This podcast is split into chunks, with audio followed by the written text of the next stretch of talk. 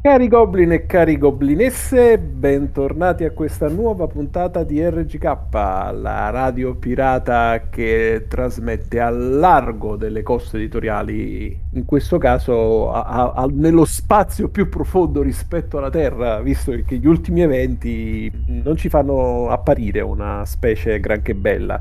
Ma noi per sollazzarci un pochettino mh, introdurremo subito per voi il resto della ciurma. Mirko Goccia, ufficiale addetto alla com, intercetta gli ospiti galattici e novità spaziali. E oggi ho portato un ospitone, un ospitone, guarda, inizia con la C e finisce con Aiko. A voler no, indovinare ma, chi. Ma Aiko è scritto Aiko, proprio così. Aiko, con una C e una K però. Sì, e poi? Due punti in fondo. Sentite le risate di Sergio Stoffardi, ufficiale addetto alle contromisure elettroniche della nave, inclusi i sistemi bancomat e loro utilizzo nella galassa del crowdfunding. Buona serata a tutti. Bene, bene. Non può mancare insieme a noi un riferimento della Tana, Sava, ufficiale esecutivo XO, una garanzia nello scovare il Retailium, il propellente che evita la nave di andare alla deriva nell'universo dei Kickstarter. Ciao Sava. Un saluto a tutti, tranne al capitano con cui oggi sono in disaccordo, ma soprattutto un saluto a Chaiko, benvenuto nella nostra ciurma e niente, buon divertimento. Grazie, grazie. Tanti saluti a voi. Caro Ciaico, tu eh. hai la, la, nomea dello sciupa femmine planetario, è vero? Ah, sì, guarda. da morire. Galattico, scusami. Galattico. Mi sottovalo, sì. chiedo scusa, chiedo scusa. Quindi eh, oh. cercare di evitare pianeti alieni e, e, restare sulla Terra. A proposito di restare sulla Terra, e vi introduco subito la, l'argomento di, di, questa puntata.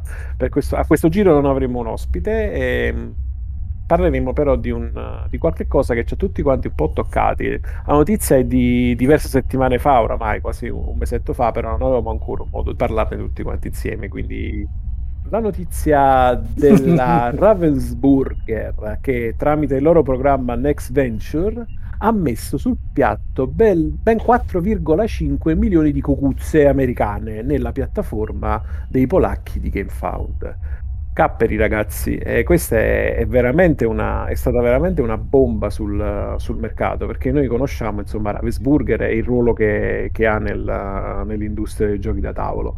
E io prima di, di, lasciare un po' ai vostri commenti perché sennò poi dicono così dicono tutti e parlo sempre solo io eh, volevo fare un piccolo recap per chi a volte non è dentro ci sta sentendo per la prima volta GameFound è attualmente la piattaforma principale concorrente di, di, di Kickstarter e che nel, fra il 2020 e il 2021 ha raccolto circa 22 milioni di dollari. Eh, nello stesso periodo Kickstarter, giusto per darvi un metro di paragone, ne ha raccolti 235 milioni, eh, sempre in progetti di giochi da tavolo sto, sto parlando.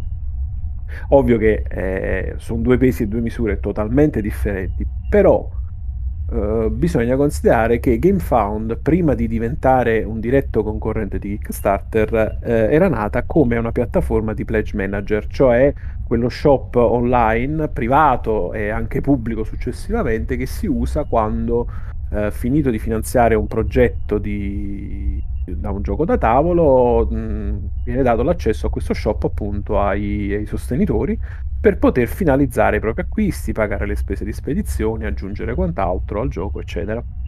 E GameFound veniva utilizzato appunto fino al, al 2020 in questa maniera. Poi i, questi geniacci dell'Awaken si sono inventati una, una cosa del tipo: ma perché eh, dobbiamo limitarci semplicemente a, ad ospitare terzi? Facciamo una bella cosa proponiamo un servizio migliore sia per i bakers che per i, i creatori di, di, giochi e facciamo in modo che possa essere lanciato con un nostro gioco di punta che stiamo ehm, preparando da, da, molto tempo. Il gioco di punta in questione era, è ISS Vanguard ed era il lontano apparentemente dicembre 2020 quando veniva lanciato, ottenendo un successone mai visto Volevo quindi... far notare una cosa, però, sì. non so se, se è una coincidenza, ma da quando GameFound non si occupa solo di late pledge, c'è VAT e spedizioni che sono rincarate. Così.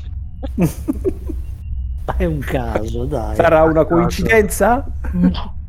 Invece fanno, secondo me ci fanno la cresta, te lo dico io. Beh, comunque, insomma, sta di fatto che questo è quello che è accaduto. In questi in questo quasi due anni sono passati 22 milioni sotto, sotto il naso di GameFound e adesso arriva Ravensburger. E da, dalle notizie che si sono lette, ehm, GameFound utilizzerà questi fondi per costruire nuove funzioni sulla piattaforma. A proposito, ma li volete mettere sti baker regionali da dove, da dove leggono? Questa è una delle cose più simpatiche di, di Kickstarter che ti consente di vedere quanti italiani ci sono nel progetto. Su GameFound non si riesce a vedere da nessuna parte. Forse è meglio, eh? Forse è Dici? meglio. Ma delle volte sì. Ma in realtà e... no, perché almeno così sai effettivamente quando ti dicono che non- la lingua italiana è un dramma perché non ci sono abbastanza bakers, puoi vedere se, se ti stanno contando una cucca o meno. Invece Almeno se non vedi quanti italiani ci sono, non ti prende lo scompenso e dici non ce la fai quello, mai, capito? è quello, è quello. Almeno campi di speranza. sì, infatti. Di là sai già subito che vabbè, non ce la facciamo. Siamo tre gatti. Io sono, sono- sono curioso di sentire il, il parere, proprio perché si parla di Ravensburger, il parere di Sava su questa cosa. Lui che ne pensa di, di- di questa vecchia guardia che si tuffa nel nuovo? Ma mm, non so darti un parere sulla Ravensburger perché comunque non vive di soli giochi da tavolo, nel senso sì, lo fa, fa anche puzzle, fa anche giochi per bambini, fa anche... cioè ha un mercato nel mass market enorme e quello dei giochi da tavolo penso che sia mm, una, una parte, magari neanche predominante del loro fatturato. Quello che invece mi fa pensare, tra l'altro non male, è che una, una casa come la, la Weekend Realms abbia trovato la forza e il coraggio di emanciparsi. Che poi è, è un po' quello che io contesto a tantissimi editori attuali che cercano e trovano la via più comoda per pubblicare un gioco attraverso i Kickstarter. Eh, almeno Weekend Realms ha pensato a farsi un suo modo di pubblicare i giochi, non solo suoi, attraverso un, un processo sicuramente mm, stampato su- sulla- sulle basi dei Kickstarter, ma insomma molto loro, molto personalizzato, molto oh, cioè, bravi, eh, un applauso, vi siete inventati sta cosa, non, cioè, non la siete proprio inventata totalmente, ma l'avete bene o male riplasmata, eh, avete creato una concorrenza, quindi sicuramente si creeranno delle diversità e potranno, si spera, essere a favore di, di chi acquista, però insomma sostanzialmente vedo semplicemente la, la- la voglia di riaffacciarsi su una vetrina, perché oggigiorno il Kickstarter è la vetrina principale su cui presentare i propri titoli. Sì, è- questo da- da- per certi punti di vista è, è un bene, per altri no. Perché nel marasma di, di- di titoli che escono ogni anno, quelli di, di editoria tradizionale, che, mh, che sono interessanti, alcuni sono interessanti, continuano ad essere interessanti, passano in, in seconda luce perché non hanno il giusto, mh, la giusta vetrina. Cioè, devi prendere appunto l'editore forte, grande come Ravensburger o una Asmodee che hanno i soldi e magari ti riescono a pompartelo uguale. Altrimenti ci sono quelle perle che se ne vanno nell'oblio perché vengono fagocitati o dai grandi o da Kickstarter. E qui entriamo in ballo noi, ragazzi, secondo me. Eh, bisognerebbe fare molta, molta più opera di eh, nicchia.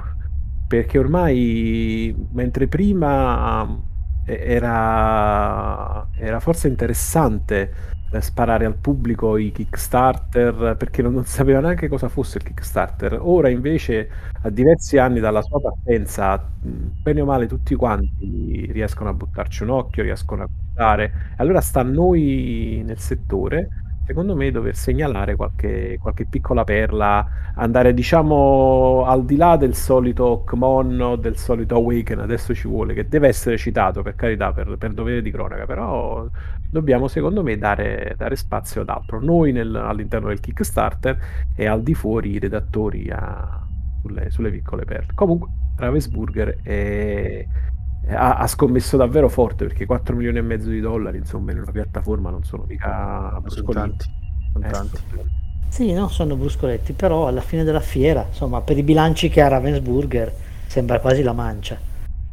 Ehm, per noi sono soldi che fanno paura, però il bilancio della Burger è una roba No, io sono d'accordo con, con, Sergio. Hanno messo il piedino lì a non far chiudere la porta. Hanno fatto quello. Non, non, non stanno rischiando più che rovinarsi la scarpa. È come quando uno si mette il dollaro come pledge. Esatto, quello, quello, che voi siete soliti fare per, per, dire oh, sto partecipando a un Kickstarter. Voi. Sì, questa emozione che io non riesco ah, a comprendere e condividere.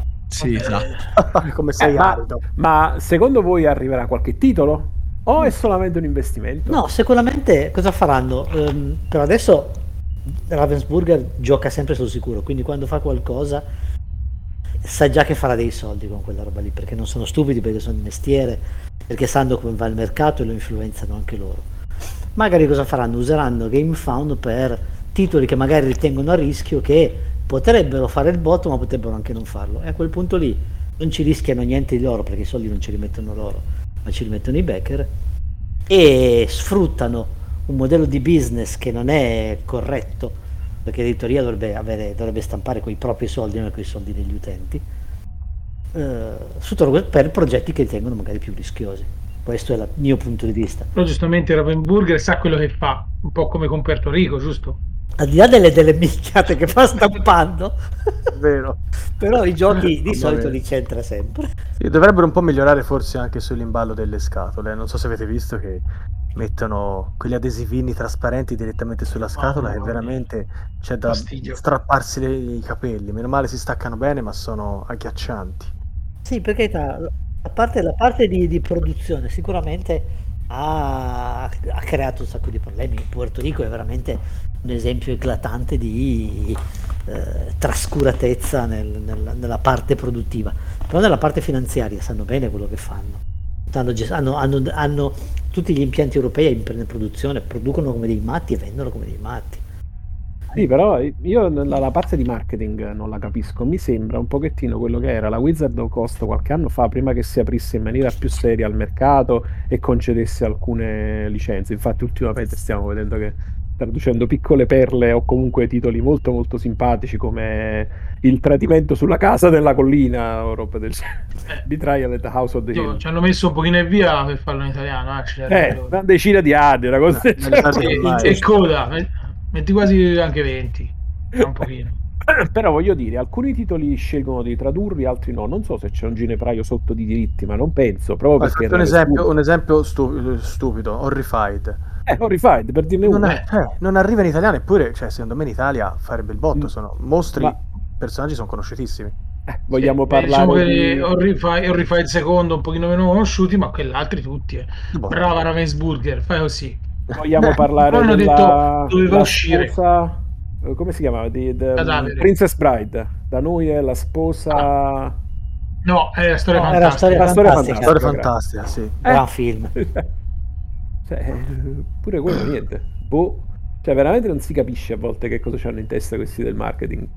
Eh, perché, vabbè, vedi un film del genere che comunque sia ora come ora, penso che se lo chiedi in giro a gente un po' più giovane dicono che la cosa... Quindi, sì. Ricci chiede che faccia un po' l'effetto di Labyrinth, che l'hanno fatto in italiano, ha fatto un buco grosso come una casa e dice prima di rifare un, un gioco basato su un film di un po' di tanti anni fa che non è conosciuto dai più giovanissimi e i più giovani stiamo fermi. Ma vedremo ragazzi, vedremo. Sì, anche perché secondo me alla fine il target, almeno in Italia, della Ravensburger è abbastanza basso, eh quindi stanno un po' provando piano piano un qualche gioco, ma se si va a vedere il grosso sono puzzle, i giochi da bambini che si trovano ai supermercati, poco altro. Quindi probabilmente anche per quello sono un po' titubanti a fare titoli in italiano, eh, soprattutto quelli un po' più di peso. Ci cioè, sta, poi boh, non lo so.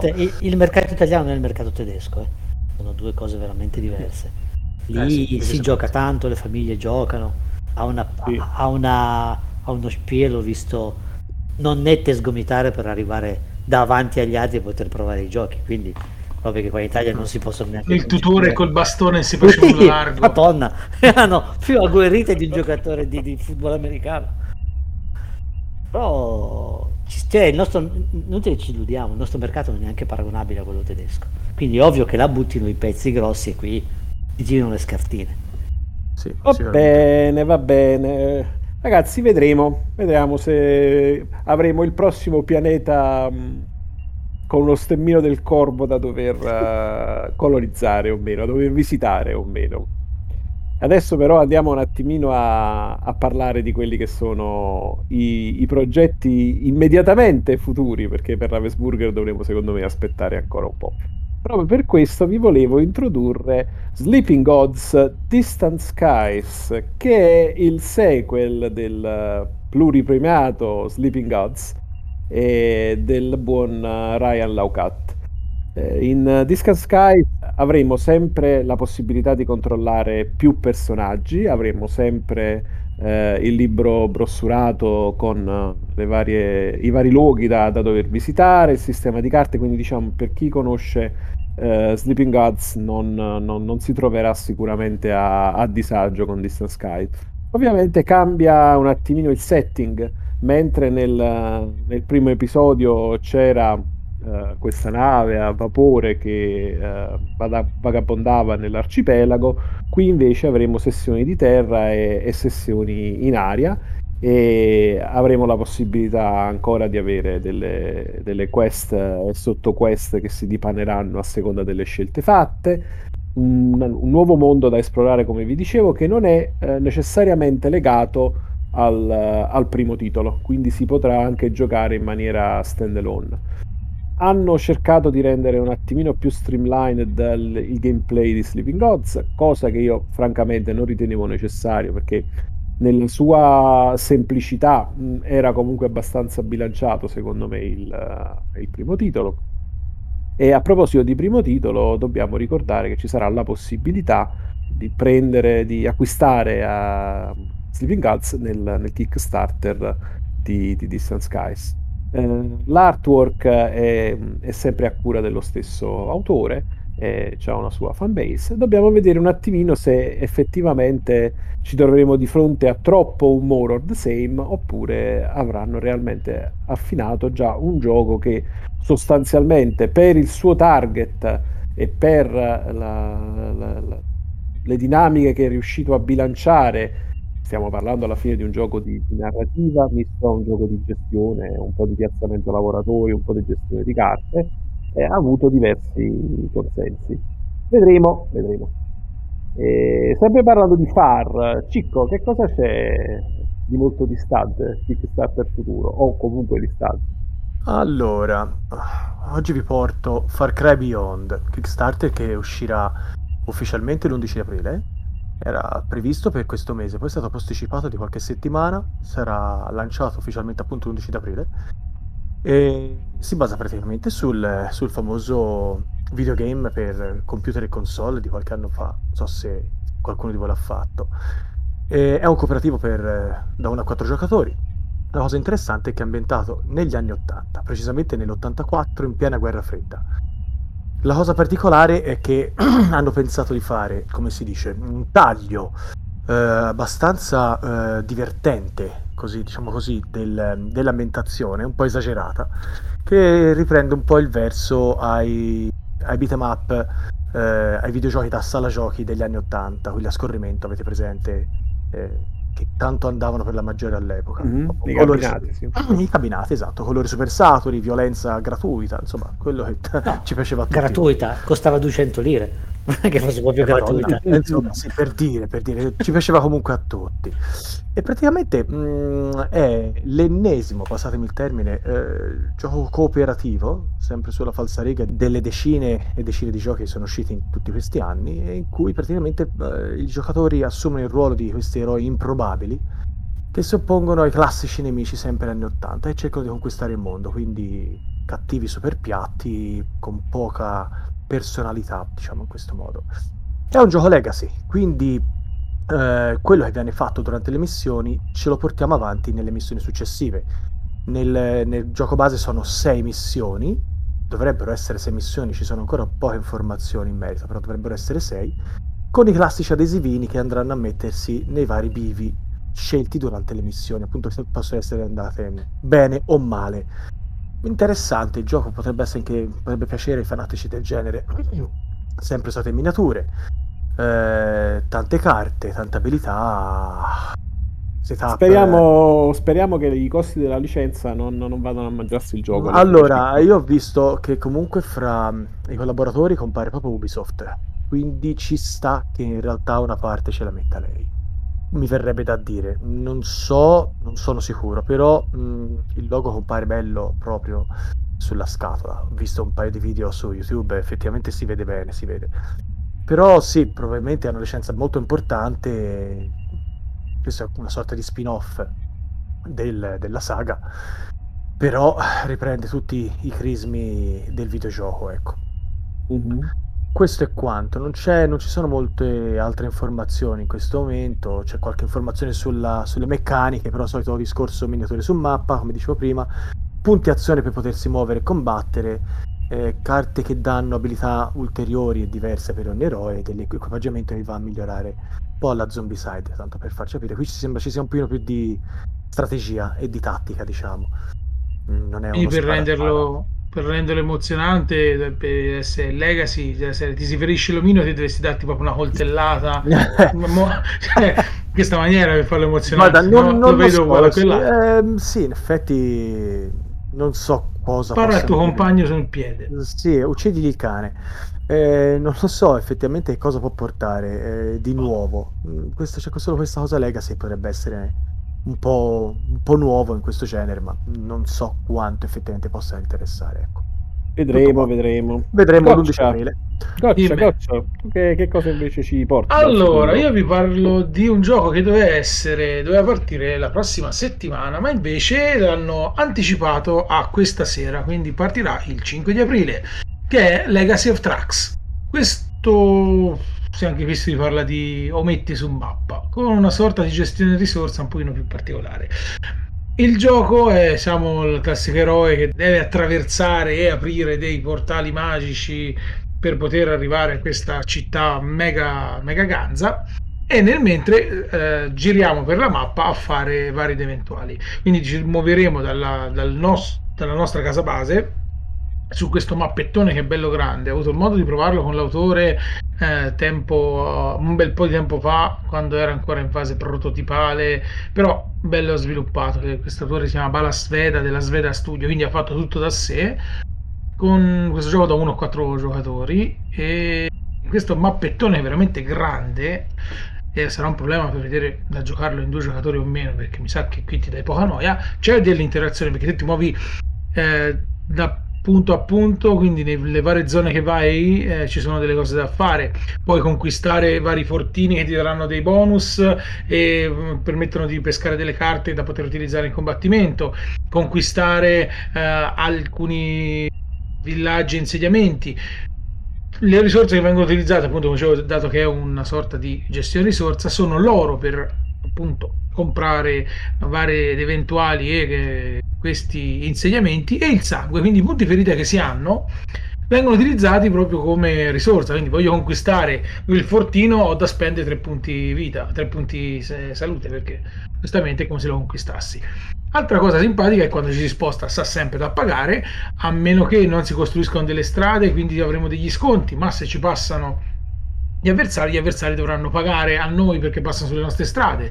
Eh, inoltre, oltre a noi che ci muoviamo su questa mappa, delle, utilizziamo delle gemme che serviranno appunto per aprire questi portali e eh, completare delle, degli obiettivi segreti che ci daranno abilità permanenti oltre a, a carte da utilizzare per i combattimenti, come dicevo prima, ci sono anche delle anime perse o anime perdute, che sono delle miniature che tutti possono muovere e che solamente loro si possono muovere in alcune zone della mappa per poter prendere dei cristalli più rari. Questi cristalli che eh, serviranno sempre per le suddette carte e tutto quanto, rendono il gioco comunque sia abbastanza tattico. Il, uno dei problemi che eh, riscontrato, o meglio, avendo fatto quella partita, ma che più o meno vedendo un po' come la mappa e tutto, diceva proprio quella, se a giocarlo in due persone se è un po' troppo largo, quindi l'interazione che si va a creare è proprio te devi andare a rompere le scatole all'altro giocatore,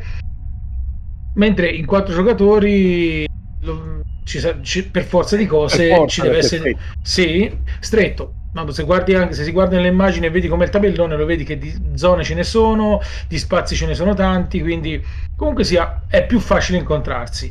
I combattimenti non ci sono dati né nulla, ma sono fatti con delle carte che hanno un valore numerico e che come può essere anche asimmetrico, nel senso che te hai una sorta di gilda che ti dà dei bonus su, nelle zone dove sei e nelle carte che vai a usare, queste, oltre ad avere questo valore numerico, eh, hanno anche un piccolo bonus quando le usi. Magari ti, danno, ti fanno curare, ti danno una carta obiettivo da pescare o cose del genere. In modo che anche se sai che vai a perdere il combattimento, giochi la carta perché ti dà un rientro. E, e poi, siccome per poter aprire questi cancelli finali eh, per finire la partita vanno spese monete e sangue e per aprirli tutti ovviamente non uh, ci sono abbastanza punti ferita si dovranno anche recuperare delle reliquie che permetteranno di sbloccare man mano questi portali. Il gioco in questo modo qua. Ci sono varie modalità addirittura c'è una modalità che è chiamata con ombra quindi c'è un, una sorta di cooperativo contro il, il gioco che andrà, va a allungare un po' eh, tutto quanto e va anche a occupare parecchio spazio in tavola.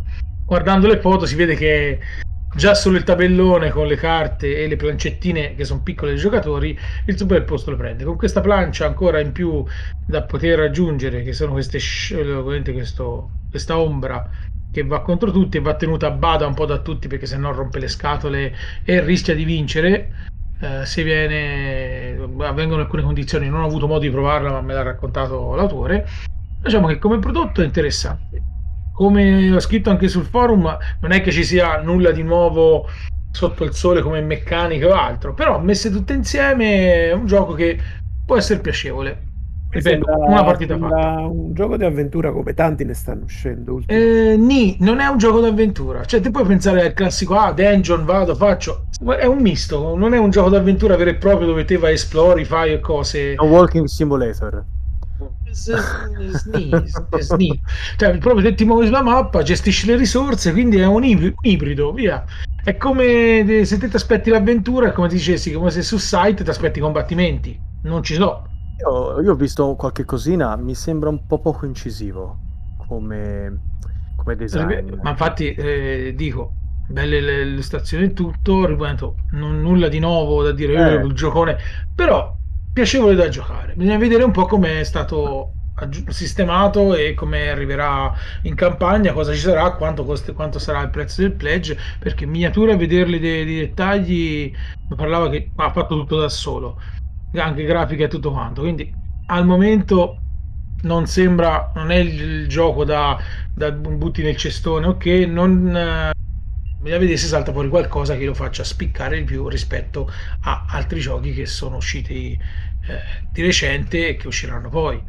A me ha un po' ricordato eh, Eotia per certe cose. Ecco, mm, il, paragone, il paragone ci sta, perché comunque eh. sia te non hai il personaggio che ti sviluppa eh, come in Eutia, qui è semplicemente hai la tua plancia dove ti vai mm. a segnare quanto mana utilizzi per poter muovere queste anime perse, eh, l'oro, le reliquie che raccatti, le carte che hai e i punti ferita, quindi non è come Eutia, anche se ti potrebbe rimandarti a, ma non è come mm, Eutia, mm, mm, mm, mm, proprio no, è un paragone che ci ho fatto anch'io ma non ci sta minimamente, non è così avventura come pensare. E rischia, se non c'ha nulla di, che spicchi, rischia di essere quel gioco da... sì, uno dei tanti, però qualcosina, qualcosina interessante ci può essere. Vedremo, vedremo. E adesso invece vi, vi, riporto al passato, alla vostra infanzia. Se vi dico ci sono due coccodrilli, voi che rispondete? Coccodrillo e alligatore o caimano, attenzione, la distinzione va fatta. Eh. Allora, The Flood è un gioco eh, euro, quindi date, risorse, eccetera, eccetera, eccetera, che però vi è pimpato su Kickstarter come al solito con oltre 140 miniature. E il tema è un po' quello ricorrente religioso che stiamo vedendo ogni tanto emergere su, su Kickstarter. Chi non eh, ha no, mai... Fermi, fermi, fermi. Tal sta sì? parlando di un German. Annullate tutto. è finita, è finita, è finita. Non ci sono più Guarda, ho, anche la voce, ho anche la voce allegra, dai, su, sto dammi una possibilità. Perdiamo il 50% dello share come minimo. Eh, vabbè, eh, mh, dicevo, eh, è uno di questi giochi a sfondo religioso che, che stanno uscendo come i funghi ultimamente su, su, Kickstarter e boh, chi lo sa, si va a cicli.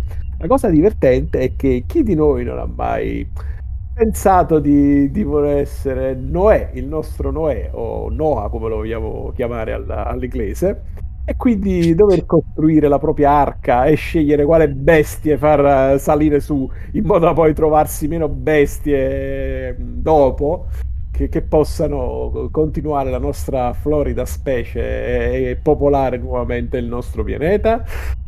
Che peccato che ha fatto a portare l'uomo. Eh no, dicevo, mh, praticamente nel gioco saremo dei no- novelli Noè e quindi dovremmo, eh, tramite una plancia modulare con degli esagoni alla iperborea per capirci, e, su... e, e come tanti altri giochi che hanno gli esagoni con territori, mi permetto. Eh. Sì, sì, però la, la, forma, la, forma, come grandezza mi ricorda proprio, proprio quella di Pergore, che erano abbastanza grandi. E su questi esagoni, sui vertici, sono, uh, si può costruire le strutture e ci sono le materie prime che includono il legno, il catrame, la lava, le verdure, il calcare e l'acqua. Ad ogni turno i giocatori lanceranno dei dadi merce per raccogliere le risorse. Questo mi ha ricordato un pochettino Catan perché c'è anche nel gioco una fase dove si possono scambiare carte e risorse tra loro. Ci sono vari tipi di, di scambio di draft anche che si possono fare per, uh, per, le risorse. Quindi quando poi la merce e lo strumento corretto vengono lanciati, i giocatori ricevono queste risorse e durante i turni costruiscono tramite le carte merce eh, degli accampamenti, muoveranno i, i, i mammut e otterranno delle carte storia. E con le carte storia mano a mano controlleranno il tempo e avranno anche altri bonus, effetti positivi, effetti negativi. Mano a mano quindi dovranno creare questo percorso per poter arrivare alla, all'arca. E eh, tutti i giocatori possono perdere, eh, ovviamente perché il tempo passa, se nessuno finisce di costruire l'arca prima del diluvio. Quindi lo scopo è di, è di riuscire a costruire per primi l'arca. Il gioco visivamente è piacevole, eh, le meccaniche sono abbastanza note, vi ripeto, mi, mi, mi veniva in mente il buon uh, Catan, però uh, mischiati con, uh, con il, il, tema e con il fatto che sia un, un competitivo, eh, secondo me può dare qualche, qualche soddisfazione mh, mm, rispetto al marasma di cooperativi che, che ci invadono ultimamente questo era, era The Flood. Vedremo se resisterà a, al tempo. Quantomeno è interessante il tema. Dai. Sì, no? Sì, sì, Dai. Sperando che non facciano polemica come per Golem. Ah, per questo l'ho selezionato. Ecco, pure quel discorso che facevamo prima, eh, al di là delle polemiche di Golem e tutto il resto, bisogna dare un pochettino di visibilità pure a queste piccole potenziali perle, diciamo così. Forse non sarà il caso di The Flood, sicuramente, anzi, perché comunque tra gli autori e gli editori, cioè Bedouin Games, il nome è tutto un programma. non male, non male, dai. Però vediamo, vediamo. Cicco, eh, visto che ci siamo, parliamo sì, del allora... presente adesso, non più del futuro. Allora, sì, praticamente vi parlo di questo Kickstarter che è Oak della Game Brewer, che è attualmente su Kickstarter Ehm, Hawk praticamente è un gioco in cui i, i giocatori per l'appunto impersonano eh, dei druidi, più precisamente dei leader di un ordine dei druidi, eh, nel difficile compito di essere il migliore di tutti i clan. Questo come si esplica? Eh, sostanzialmente è, è un German, quindi detta proprio in modo molto striminzito, di gestione risorse raccolta risorse con creazione di pozioni ed artefatti. Il gioco si divide in varie fasi. La prima fase è quella dell'alba, eh, che è una semplicissima fase di reddito. Successivamente eh, c'è una fase di giorno dove tutti i giocatori a turno piazzano i propri druidi negli spazi azione che sono preposti alle attività descritte nel manuale, chiaramente, che si vedono eh, sul tabellone. Sono classici spazi azione, mi viene un po' in mente quelli di eh, come si chiama, di Stone Age, non so se avete presente, anzi sicuramente avete presente. La particolarità di questa fase è che questi piazzamenti sono, mm, sono mh, mm, liberi, o meglio, sono determinati da delle carte che sono uguali per tutti i giocatori, cioè ogni giocatore ha sue, il suo pool di carte, e rappresentano quattro siti di posizionamento che sono t- tre templi diversi, oltre alla quercia dall'indome del gioco, Oak in inglese. Quindi si piazzano i nostri druidi, pagando delle risorse precedentemente accumulate, e si fa la, l'azione scelta eh, l'ultima fase, che è la terza, è quella di ripristino del tabellone per la preparazione del turno successivo. Il gioco dura eh, 5 round e c'è il calcolo del punteggio. Mm, come vedete è abbastanza standard come ehm, impostazione. E una cosa interessante, bellina, è quella che si possono migliorare i druidi con dei vestiti, chiamiamoli così, si possono vedere sulla pagina del Kickstarter, mm. che sono proprio dei pezzettini che vengono messi sul, sui meeple che li specializza. Praticamente ogni vestito rappresenta ehm, una specializzazione che andrà a potenziare il druido stesso, per esempio c'è l'arcidruido, il bardo, eh, il recluso e così via. Sono eh, sei tipologie differenti. Questo è il gioco in, eh, in pillole, presente anche la modalità in solo, controllata da una IA che fa un, un uso di carte visto mille altre volte tutto questo sembra con un bel eh, confezionamento, eh, un bel disegno, mi piace, devo dire, mi piace, un tratto morbido, così come Maiko, Miko, non so come si chiama, Michu, Mirko, come si chiama? Allora, De, non è De Miko, ma però la pronuncia corretta è Zemic. Lui, ok, che io personalmente mi piaceva all'inizio, poi anche basta. Qui è proprio siamo all'opposto, il tratto morbido, un po' sognante, ecco, è molto interessante. Molto Ma sei onirico quando descrivi le cose. Hai visto? Hai visto? Oh, un po' di impegno ci vuole. Ah, quello è, è un fascino più 10, capito? sì, è una, è una, mia caratteristica razziale. Ecco.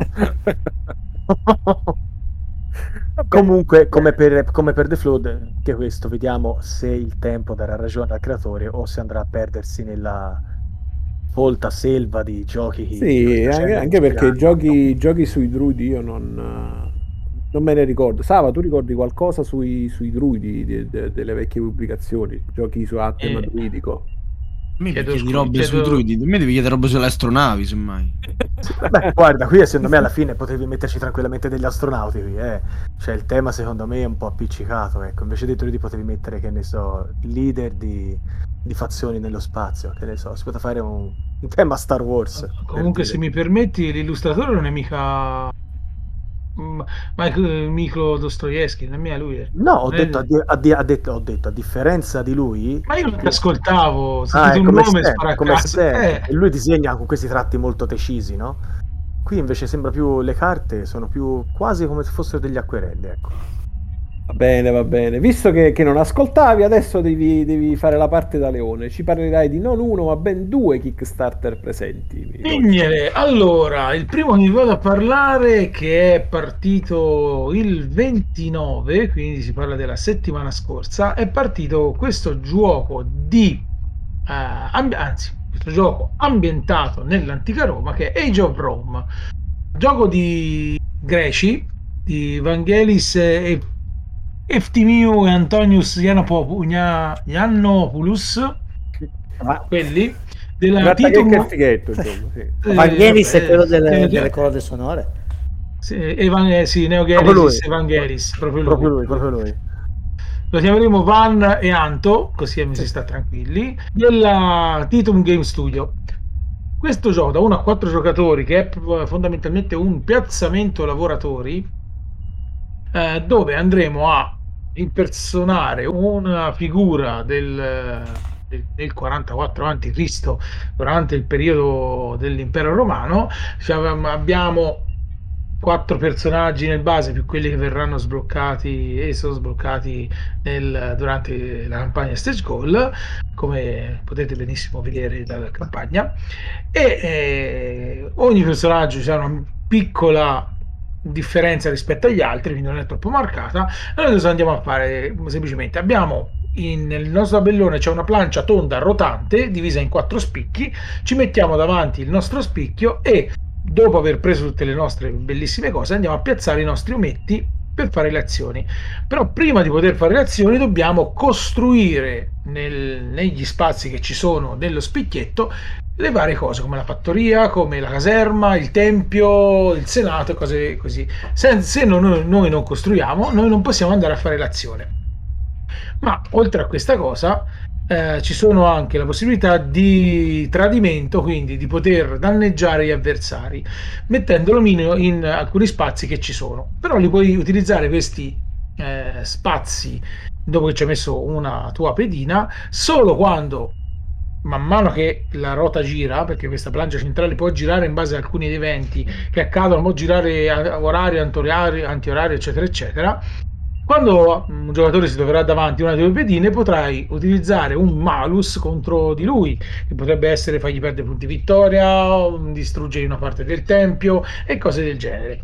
Però le azioni che puoi andare a fare appunto è tirare su un tempio, conquistare alcune zone con le tue, con le tue legionari, quindi c'è anche un po' una sorta di maggioranza per fare punti. Uh, c'è il Senato dove anche lì chi ha la maggioranza, quando ci metti i tuoi rappresentanti ti daranno punti a fine partita, oltre a alcuni punti uh, direttamente mentre ce le vai a mettere. C'è anche una sorta di set collection perché le carte che vai a prendere le puoi utilizzare o per un'abilità subito quando ti serve, oppure se te te le tieni in mano e hai tre dello stesso tipo, le metti da parte e quelle non le potrai giocare, ma ti daranno punti a fine partita. La cosa grande del gioco qual è? Che te, eh, dato appunto devi costruire e la plancia gira, devi, devi, pensare a ok, costruisco questo, ma poi dopo tocca a lui perché la plancia girerà alla fine del round, quando tutti avranno messo i loro mini, e dovrai andare anche a pensare cosa ti toccherà di spicchio, da cui avrai anche le tue entrate di soldi e principalmente quelle si utilizzano soldi, non è che ci sono altre risorse da poter spendere e andare a vedere anche gli edifici che rimangono perché gli edifici che vai a costruire li puoi migliorare fino al terzo livello. Dettaglio che ci sono tutti a disposizione gli edifici di primo. Gli edifici di secondo non ci sono per tutti gli spazi, gli edifici di terzo ce n'è uno solo e il primo che arriva, che lo piazza, si prende anche una sorta di bonus eh, permanente per tutta la partita che gli darà un piccolo vantaggio. Quindi il gioco è questo qua, l'interazione c'è, non c'è tolta la parte della maggioranza quando vai a utilizzare le truppe o quando uh, andrai a mettere eh, appunto a costruire edifici e vedere quelli che ti capiteranno o meno quindi cercare di non aiutare gli altri altra cosa simpatica è che te quando vai a fare questa sorta di ma quando vai a dare questi malus agli altri giocatori cosa c'è? Ci sono dei pippolini che ti vanno a bloccare delle, dei bonus che ti permettono di fare un'azione in più quando vai a farla questi pippolini semplicemente li scambi con il giocatore a cui vai fare questo, uh, gli vai a dare questo malus. Però se non ha spazio per poter metterci il pippolino non glielo puoi fare e se te non c'hai pippolini non glielo puoi fare uguale. Se dai via questi pippolini hai bonus, se gli altri giocatori ti tappano questi pippolini, i bonus non ce l'hai più.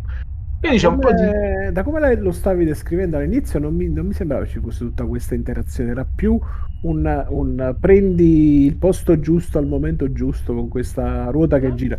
Mi veniva a mente um, Solkin per certi versi.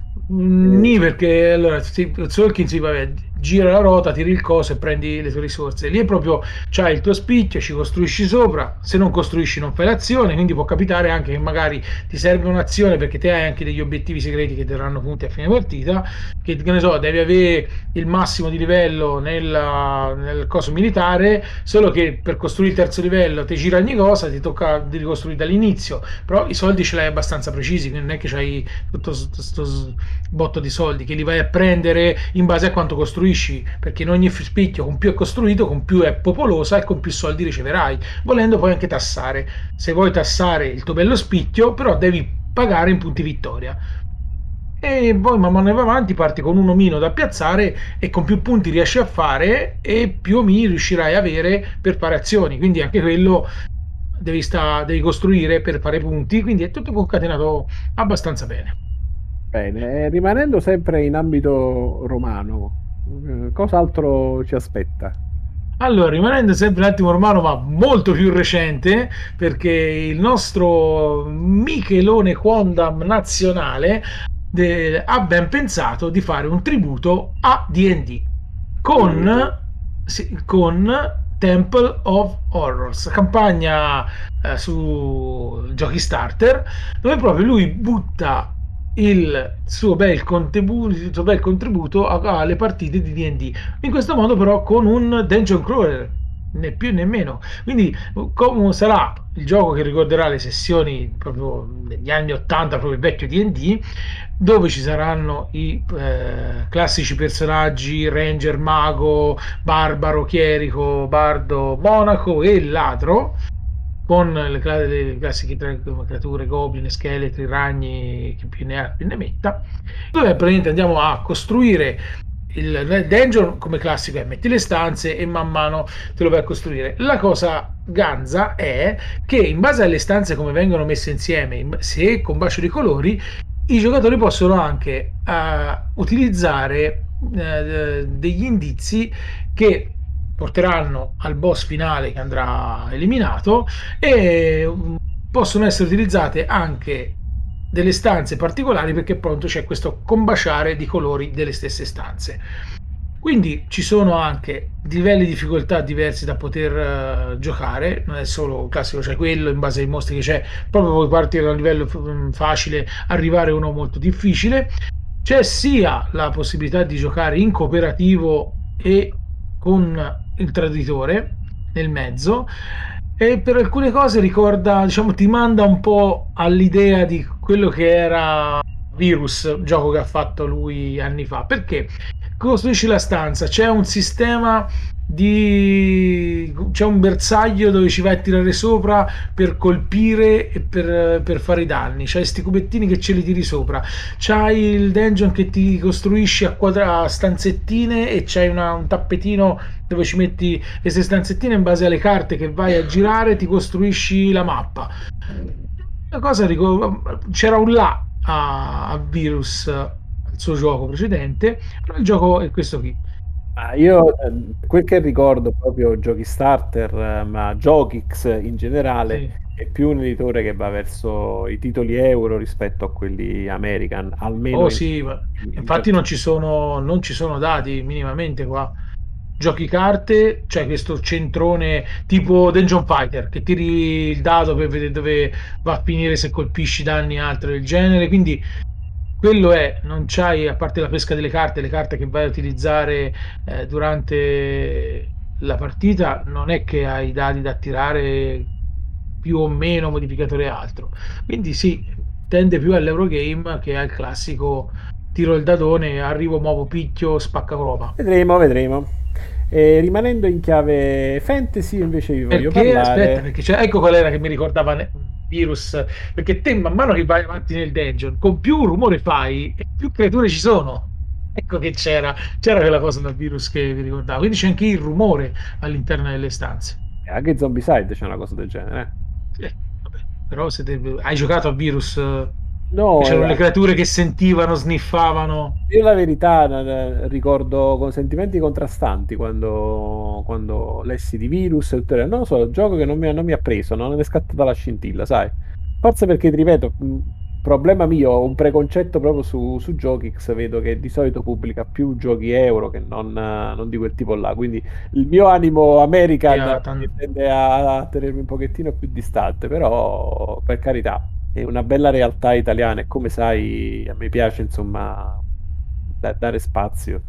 Eh, ricordo per esempio Historia, il loro primo Kickstarter che poi hanno, hanno contenuto a mantenere come, anche come sfondo sul sito. E, mm, per fermo niente male, insomma, andò bene. Comunque sia il gioco c'è un prezzo che è in linea su quelli alti, siamo attorno a 120 euro. Eh? Non è che sono bruscolini. Ma eh, il, sì. materiale, il, materiale, c'è per giustificare. Sì, sì, allora, c- ci sono miniature, ci sono carte, ci sono tasselli, ci sono cubetti. Bisogna vedere quanto sono grossi, perché se sono come quelle di Virus, sono piccole, ma non credo che faccia un formato piccolo in quel modo. Eh, sono da 37 mm, quindi no, non sono piccole. Vedremo. E come stavo, stavo, dicendo prima, insomma, rimanendo in ambito fantasy, c'è questo sempre da, di scuola italiana da parte di uh, GameStar Studio. No, da parte di GameStar Studio. Eh, Mario Zattini, insieme a, agli artisti De Bellis e Medri, ci presentano Darkest Doom. Eh, Darkest Doom uh, si, si, ambienta in un mondo fantasy oscuro ispirato a, a, all'Europa del XVII secolo è abitato da, da, animali antropomorfi, quindi hanno forme animali con fattezze umane sostanzialmente. E narra del, di questo male, l'oscurità con la maiuscola, che eh, sta per annientare la regione di Bethel, che è protetta da una sacerdotessa.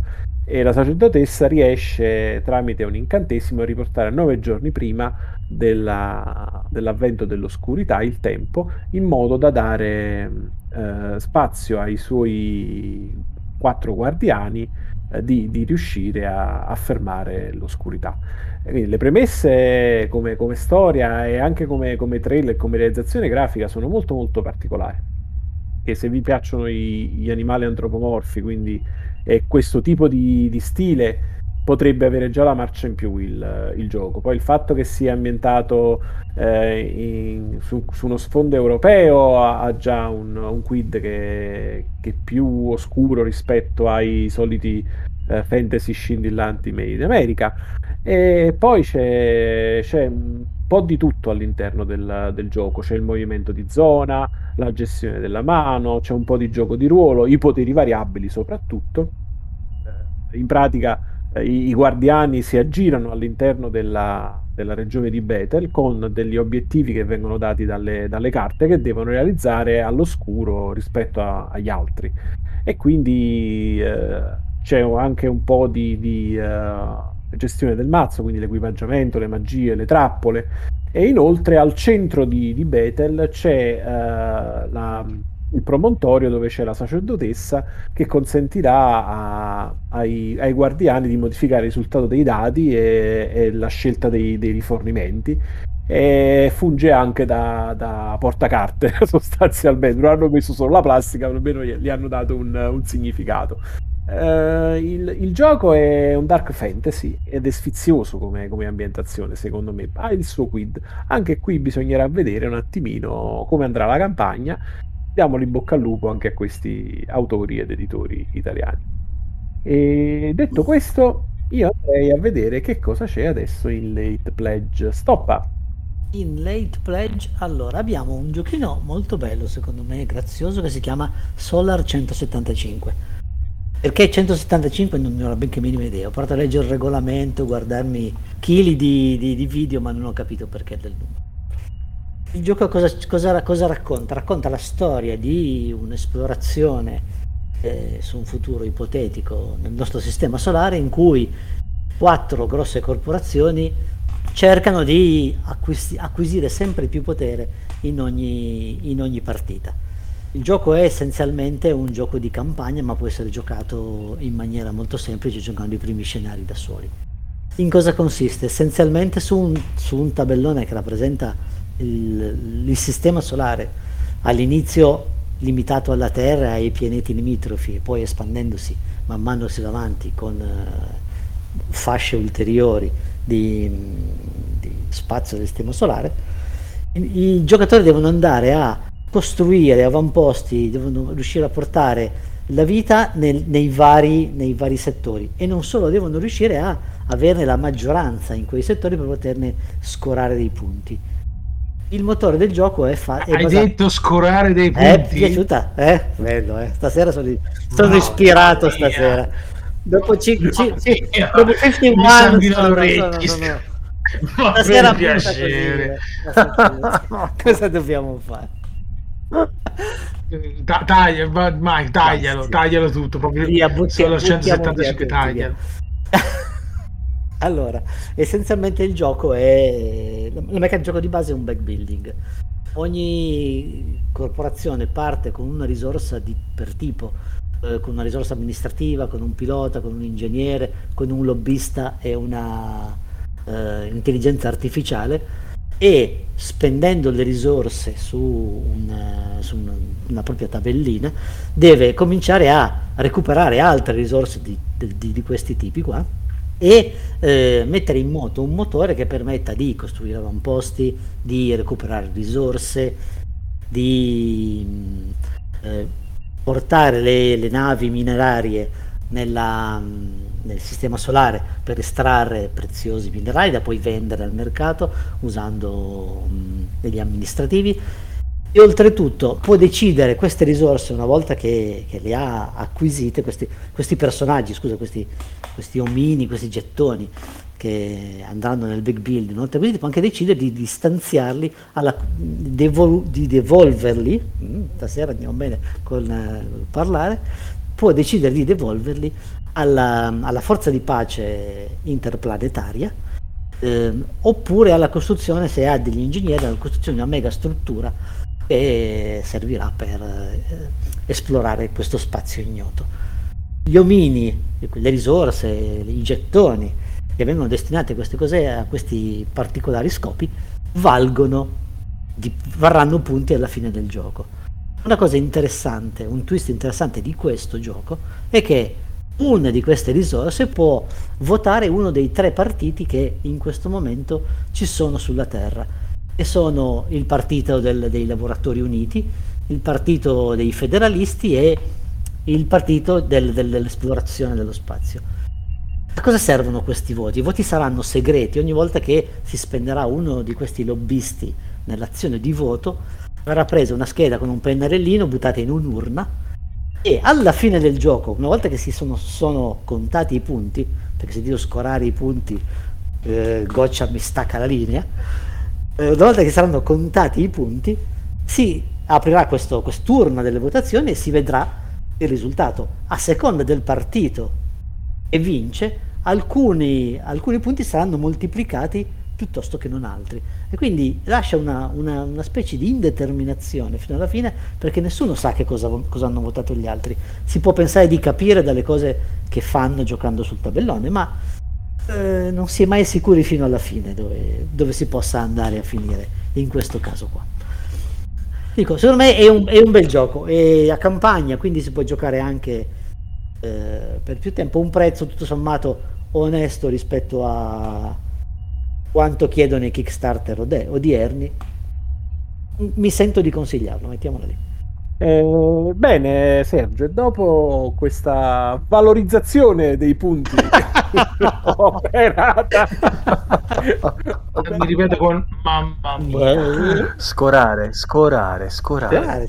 Eh, te, ci, sentiamo, ci sentiamo, meno scorati di solito. Hai, hai, fatto l'università? Eh, ho fatto l'università io, guarda. Soldi butti, soldi butti una zappa, una manga e mezza in campo era meglio. Braccio rubato all'agricoltura, io l'ho sempre detto. Poiché parliamo, parliamo, appunto di ritorno alle origini dell'agricoltura e dei sistemi feudali, Scoccia ci parlerà di... Lobotomi! eh. e invece no, vi vado a parlare di Small Samurai Empire, che no. è stato di recente è arrivato, vabbè, tempo addietro il base, hanno fatto questa simpatica affabile campagnina per caricarci sopra un, uh, un'espansione e perché no, un uh, tappetino in neoprene perché fa sempre bello. E che cosa aggiunge questa piccola espansioncina?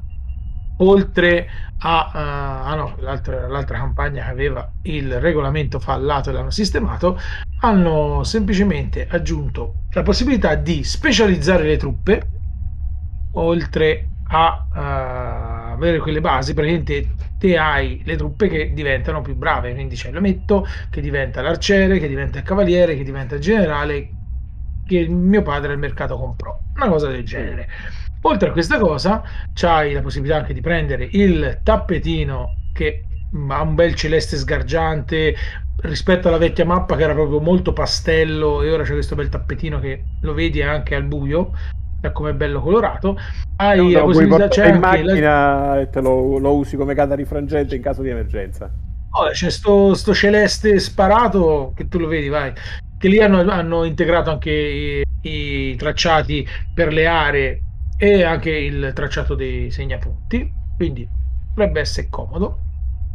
E si può giocare in 5 giocatori quindi c'è anche il quinto giocatore che è il colore nero. Hanno aggiunto anche altre cose per la modalità in solitario. Ci hanno messo alcuni altri ninnolini e i schermini l'hanno rifatti con tutte quante eh, i segnalini che hanno quello che fanno e tutto quanto, quindi hanno reso molto più chiare le cose. Hanno aggiunto altre, altre carte. Diciamo che hanno arricchito un gioco che già da sé, con quello che c'era nel gioco base, con quei due o tre moduli in più, uh, è già va- molto molto valido, piacevole da giocare. Sì, anche qui, come direbbe Stoppardi, me lo, me lo sento di consigliarlo. Bene, per bene, chi non bene. l'ha fatto e se ha modo di recuperare tutto, che lo faccia, che lo faccia. Parlando sempre di consigli, rimanendo sempre verso il sollevante, ma un pochettino più a sinistra, abbiamo Spring and Autumn, Story of China, che eh, sulla falsariga anche nel titolo ricorda ellenica, Story of Greece, perché in effetti è lo stesso gioco di base con alcune differenze reskinnato e ambientato nella, nella Cina dell'Ottocento a.C. Quindi è un, un gioco 4X, come dicono quelli bravi, o 4x, come diciamo noi, dove bisognerà esplorare i confini del mondo intorno a sé, espandere, ricercare progressi tecnologici, costruire un minimo di economia, eh, portare onore al tuo nome e, se necessario, anche con, uh, con la guerra. Quindi l'obiettivo finale è stabilire la dinastia in, uh, in Cina. E, e, se non porti onore al tuo nome, sciagura a te, sciagura alla tua mucca. Shame e, you, e via. E disonore, ovviamente. Per fare questo ci sono degli elementi migliorati rispetto al vecchio Ellenica Storio Gris, quindi avremo un sistema eh, filosofico migliore, un po' più di diplomazia, il combattimento potenziato perché ci sarà l'introduzione degli arcieri, eh, onore e condizioni di vittoria ampliate. C'erano alcune condizioni nel, nel primo titolo che favorivano la vittoria territoriale sostanzialmente.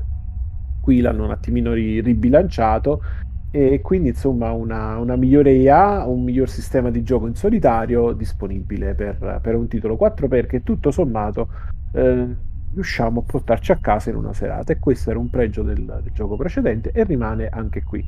Quindi se vi piace la, l'ambientazione cinese, cinese se vi piace l'ambientazione e poi ve l'avete menate con lo scorare. a me.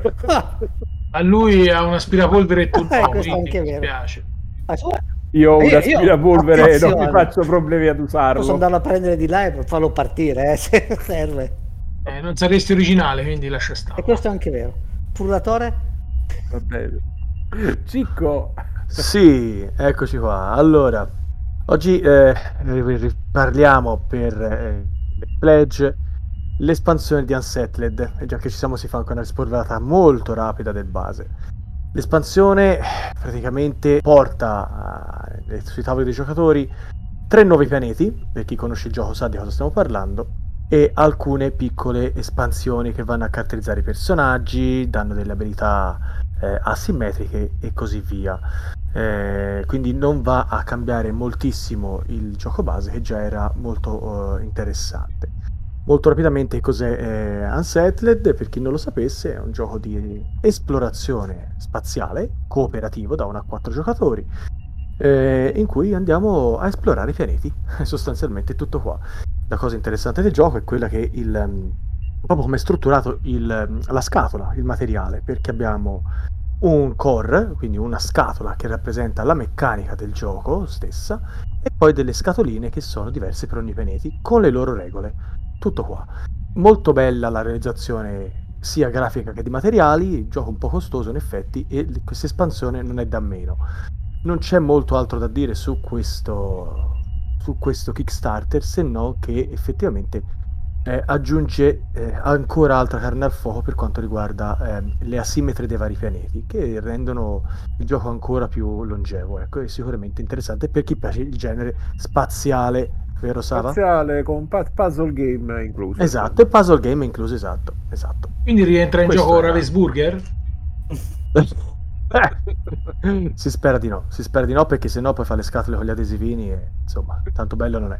Fai poco lo spiritoso e parlaci di qualcosa che ci fa andare fuori di testa, va? Sì.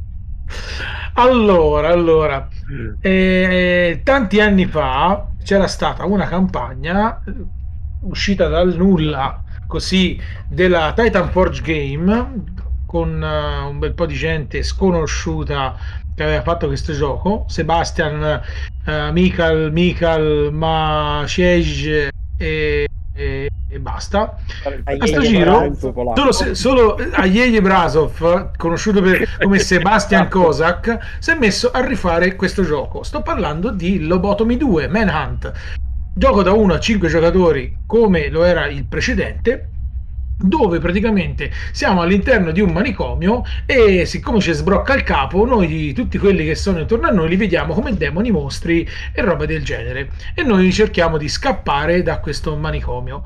La parte simpatica è che veramente vediamo gli inservienti come zombie e altro, andremo in giro per manicomio a cercare di prendere gli oggetti, di poterli mettere insieme e creare armi un pochino più forti, eh, avremo delle abilità nostre che salteranno fuori dopo un tot di cose che succedono è come se fossero dei superpoteri. Praticamente ci si sbrocca talmente il capo che l'adrenalina comincia a pompare e ci si immagina le peggio cose. Questa è proprio l'ambientazione del, del gioco. Hanno mantenuto, migliorando alcune cose rispetto al precedente, anche il, il discorso del, mm, del preside del, del coso del manicomio. Che Stoppardi mi dirà che sì, il preside di un manicomio si chiama direttore, grazie Stoppardi della collaborazione. E e nulla, c'è poi il direttore che gira per le varie stanze di questo manicomio e se ci si trova a confrontarsi con lui veniamo, ne buschiamo come, come non pochi, veniamo presi e risbattuti nella nostra cella, quindi subendo danni ulteriori e, e altro. Il gioco, ripeto, è un cooperativo tra i tanti. Come era la prima edizione rispetto a questa, era macchinosa e molto molto lunga. Nonostante sia era era ganza perché te andavi proprio a cercare, andavi a fare le prove di scasso, aprire le porte, a cercare negli armadietti, ovunque, evitare il contatto con gli inservienti, che in base a che inserviente era ti capitavano quelli più grossi, quelli più veloci, quelli che picchiavano come fabbri e quelli che andavano al giro così a caso. Qui hanno un po' ridimensionato la cosa perché l'escamotage che fecero nella prima edizione era proprio di mettere come contaturni eh, alla partita il direttore che girava di stanza in stanza, partendo dall'ultima, arrivando alla prima ala del, del manicomio, a dire che quando arrivava lì il gioco finiva, perché questa cosa non gli era venuta tanto bene in fase di, di sviluppo. E mettiamoci una pezza direttoriale. Esatto, hanno fatto così, ci mettiamo questo che Pasqua così un po' la cazzo mannaggia per dire il gioco finisce dopo questi round perché non c'era, non è stato calcolato. E quindi il gioco poteva andare avanti anche per giorni, perché comunque sia la gente girava per pomparsi e aumentare le caratteristiche e tutto. L'altra cosa simpatica, o meglio, nel, nella vecchia edizione era molto, l'ambientazione era molto più cupa, qui invece è un pochino più cartunesca. Tra le due preferisco e mi tengo la prima edizione e i personaggi che ci sono all'interno richiamano un po' alcuni personaggi eh, che ci sono tra film e altre cose, tipo eh, qui c'è John Wick con il cane che se lo porta al giro, nella, nella, nell'altra parte c'era... Mm, nella prima c'era Nicholas Jackson. Esatto. Eh, c'era, c'era anche Schwarzenegger che faceva Terminator c'era qui ci hanno messo anche cosa? Sigourney Weaver, Weaver. ci hanno messo anche lei. Eh, nel primo ci hanno messo anche il pagliaccio di Hit uh, Lovecraft, quindi ci hanno messo questi personaggi che richiamano a personaggi inventati dei, film o di altro. Quindi uh, questi mashup simpatici, qui c'è tipo Daphne col cappellino. Cioè, hanno fatto una cosa del genere. L'ambientazione è particolare. Spero che abbiano veramente eh, mitigato la lunghezza del gioco perché era veramente. Cioè, non te ne accorgevi che facevi una partita di tre ore, tre ore e mezzo, per carità. Però quando guardavi l'orologio dici, oh miseria, tre ore e mezzo e siamo quasi alla fine. Capitavano anche queste cose. Però vabbè, copriva molti aspetti di sviluppo del personaggio e di, di, tante altre robe, delle fobie che aveva, che sbroccava ogni, ogni 3x2. Il personaggio che, che fatto con, con, gli indicatori, arrivavi a un certo punto e poi avevi la, la abilità potenziata, sì, esatto. se non ricordo male. Sì, sì, sì, era proprio quelle, perché prendevi le fobie e le fobie ti davano un malus e un bonus insieme. Bene, simpatico, vedremo se riusciranno a bissare il successo. Rimanendo invece in, un, uh, in un'ambientazione comunque tetra, scoraggiante, demoralizzante, insomma che uno si sente proprio scorato, abbiamo sto Scorato. Parliamo de- dell'Atari. Sappa ci parlerà di 51st State, anche ah, detto 51esimo stato. 51 first. 51 first 50 first 50, dite no, quel cazzo che volete alla fine. 51esimo stato e facciamo prima. Sfortunatamente non c'è l'italiano se no sarebbe, l'avrei comprato anch'io.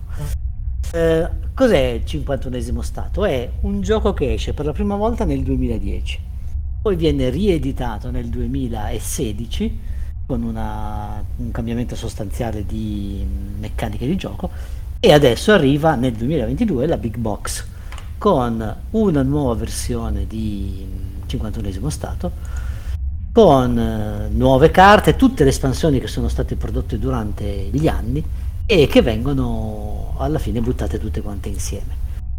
Cosa succede in 51esimo stato? Siamo in una in un'America post conflitto nucleare, post disastro atomico, post qualunque cosa e dobbiamo arrabattarci per cercare di sopravvivere in una qualche maniera. Ogni, ogni giocatore ha un suo impero che mh, ha caratteristiche più o meno simili a tutti quanti, ma un minimo peculiari.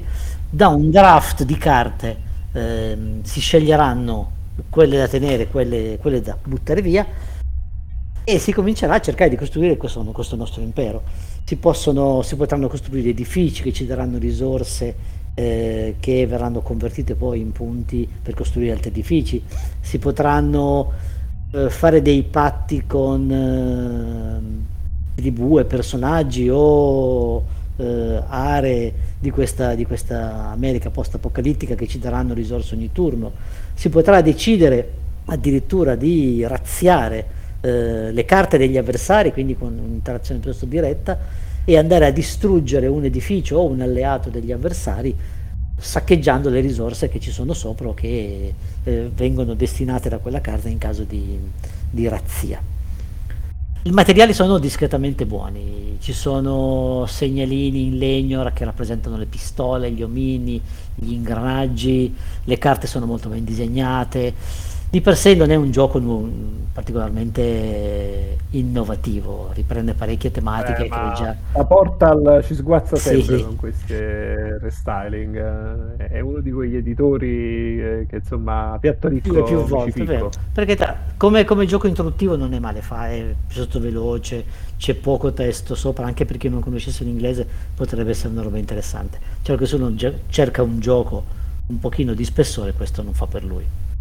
Parlando di classici moderni, eh, invece io vi voglio ricordare l'Hit Pledge Tang Garden. Eh, la dinastia K Tang è stata considerata, diciamo, quelle del, dell'età dell'oro dei giardini classici cinesi. E a loro si devono queste prime forme di, Fatto di battuta all'oro. I giocatori agiranno come progettisti quindi, di, di, questi giardini e saranno chiamati a costruire il giardino più, più bello. È un, un gioco Family Plus eh, piazzamento tessere che nella sua nuova incarnazione ha aggiunto quattro varianti con i nomi delle stagioni più solstizio e equinozio. E con questo del Kickstarter c'era la possibilità anche, e c'è tuttora il Pledge, di aggiungere eh, il gioco base è un gioco a detta di tutti spettacolare da un punto di vista visivo, con il giusto mix di eh, miniature e cartonato. E, e, e mi ehm, permetto, per chi ha fatto la, la prima campagna, eh, siccome come tutti i stampi delle miniature si consumano e le ultime miniature che uscivano fuori avevano pochissimi dettagli, cosa ha ben pensato la Thundergriff di omaggiare a gratis con miniature nuove più dettagliate, così se uno se le vuole dipingere ce l'ha belle. Solo, ma hanno anche raccolto i suggerimenti eh, dei giocatori, ingrandendo le icone sui, sulle tessere paesaggio che e, prima erano piccine. Eh, e ci sono anche gli adesivi da aggiungere per chi ha il vecchio gioco, daranno gratis gli adesivi da attaccare sopra. Come al solito, la Thundergriff, pur essendo non eh, gigante come, come, casa di produzione, ma eh, è molto attenta a, agli utenti e questo è sempre un, uh, un plus. E quindi i giocatori quindi si alterneranno nelle, nelle azioni disponibili nel gioco, quindi piazzare eh, oppure inserire il paesaggio e ci sono anche delle varianti ovviamente portate da, dalle 4 più 2 espansioni che vi dicevo prima. Si può scegliere sia il gioco liscio più season oppure fare un bel full in con tanto di packaging e scatola quindi now or never. Ora o mai più date un occhio a Time Garden perché potrebbe essere il Family Plus che, che vi mancava. E detto questo ripasso la parola a Goccia che ci parlerà di uno dei giochi più chiacchierati del momento i Late Pledge. Allora si parla di Malia. Malaya perché è scritto come ah, Lands of Legend Bene, sì. così perché no? Allora, praticamente è un, bel giochino, interessante perché oltre al classico si va a fare l'esplorazione sulla mappa esterna eh, dove in base a dove ci sposteremo utilizzeremo una sorta di pesco la carta per vedere che cosa succede. Non è solo questo, perché pesco la carta, vedo quello che succede, dove in base nello, allo spazio in cui mi trovo si può innescare un evento. Questo evento come si innesca? in base alla car- carta che ho pescato, vado a pescare la carta dell'evento, le combino insieme e mi danno se- un numero. Quindi vado ad aprire il mio libricino come se fosse un libro game, quindi vado a incrociare il numero eh, col capitolo e il numero sotto e mi leggo quello che succede. E è così, è praticamente un libro game un po' più grande e questa è l'esplorazione esterna. Poi, quando saremo in alcune zone e altro, andremo a fare tipo dungeon crawler all'interno. E lì stessa cosa oltre al piazzare gli omini e piazzare i nemici che si muovono sempre con carte, cosa succede di simpatico? Qua c'è anche la situazione stealth, quindi proprio di nascosto noi ci muoveremo furtivamente all'interno, se la missione lo eh, specifica o meno, ci muoveremo nelle, nelle, ombre e silenziosamente, ma man mano che stiamo lì come presenza e andiamo a mettere KO gli avversari altro, sia in tiro che in corpo a corpo, eh, la nostra silenziosità verrà a mancare piano piano, quindi le guardie saranno più allertate. Se vedranno dei cadaveri, si avvicineranno. Quando faremo fuori qualcuno, rischieremo di fare rumore quindi verranno allertate e si muoveranno. Con più rimarremo in, in zona e con più faremo rumore, e con più queste guardie cominceranno a girare e a guardare un po' dappertutto. Quindi c'è questo sistema stealth eh, che è molto molto interessante e diciamo eh, un po' più atipico rispetto ai classici Dungeon Crawler come magari in altri giochi della Camon che sfruttavano la casella con l'ombra e ti mettevi in ombra, sono in ombra, faccio una cosa in ombra qui è, viene proprio sfruttato più la, la, la, fase sono un ninja appiccicato, nascosto, buono buono e cerco di non farmi sgamare sì, va bene, è e...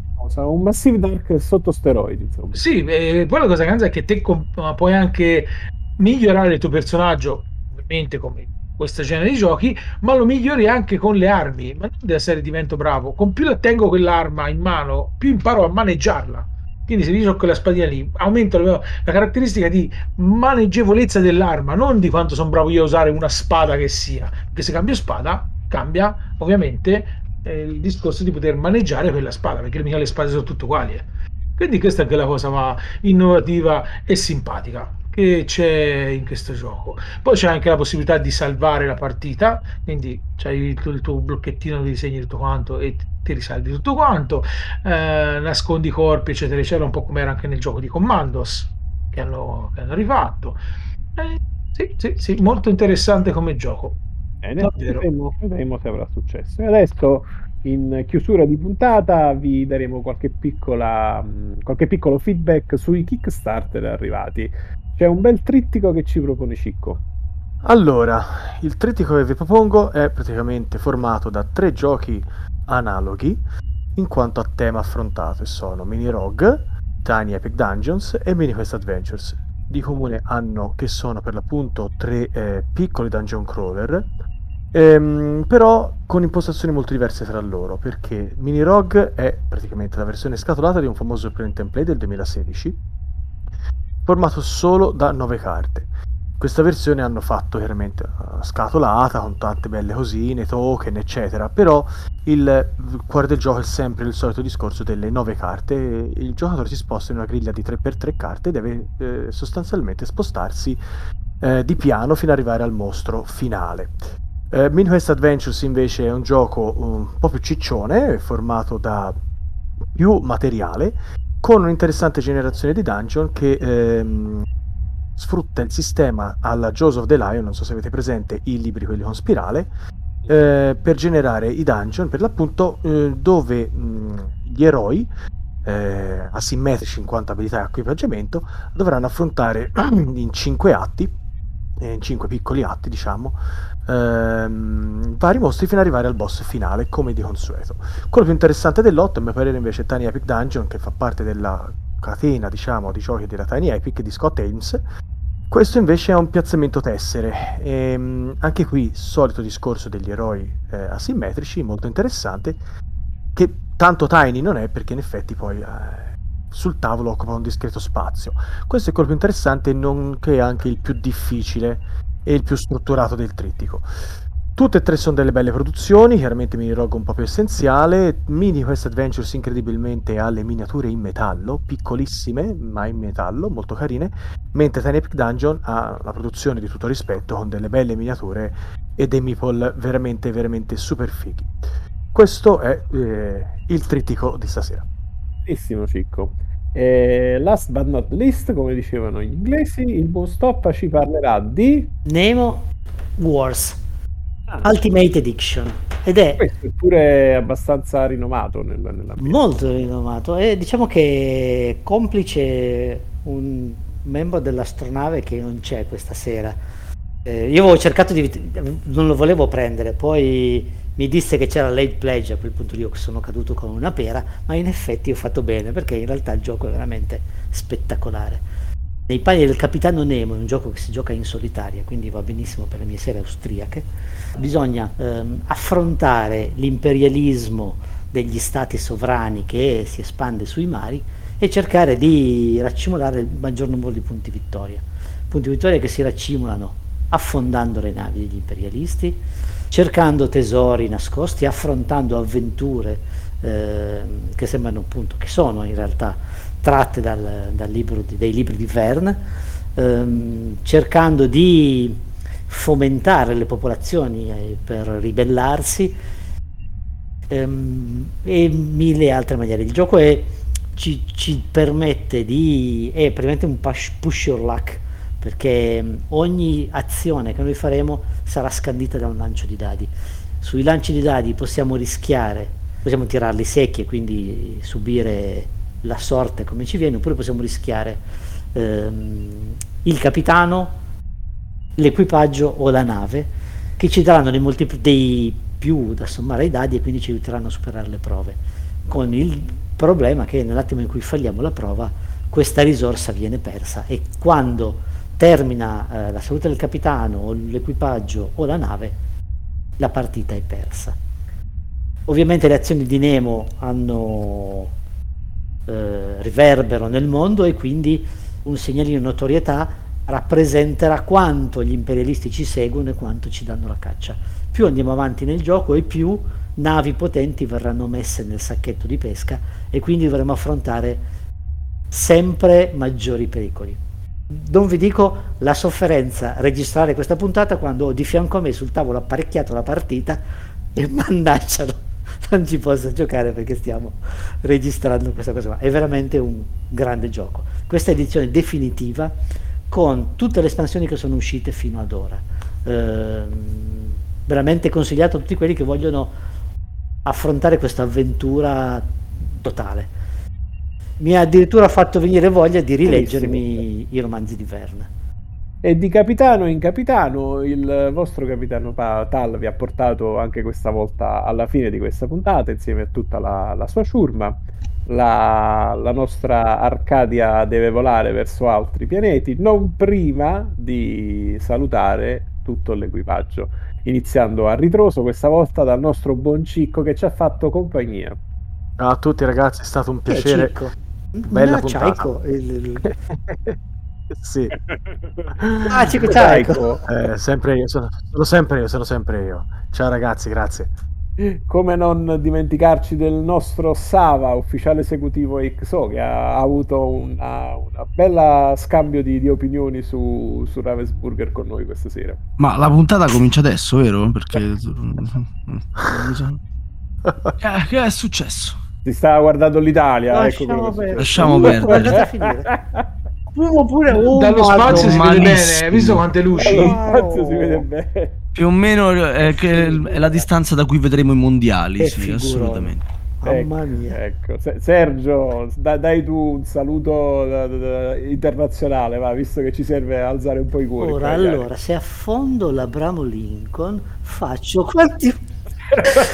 Ciao ragazzi. Sergio. Ciao. E ultimo, ma non meno importante, Mirko Goccia. Allora, la nostra nave si chiama? Arcadia del nostro cuore. Io direi allora sarebbe da andare fuori e farci una bella B davanti. Si chiama Barcadia. È una barca. Barca. È una barca. direi di sì. Va bene, va bene. Signori, alla prossima e mi raccomando, pleggiate. Aspetta, c'è, da, c'è manca una persona ancora da, da, da, da insalutare.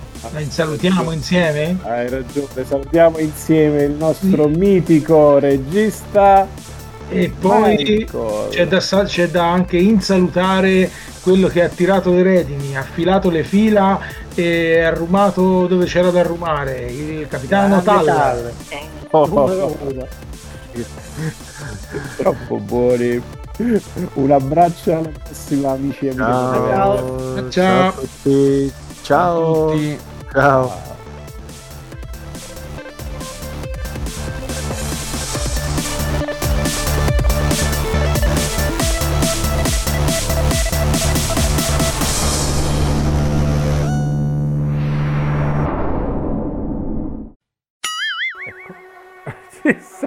No, perché ci saranno le mogli che passano l'aspirapolvere alle 11 di sera. Nello spazio siamo pieni. Come il treno passa, all'11 passa.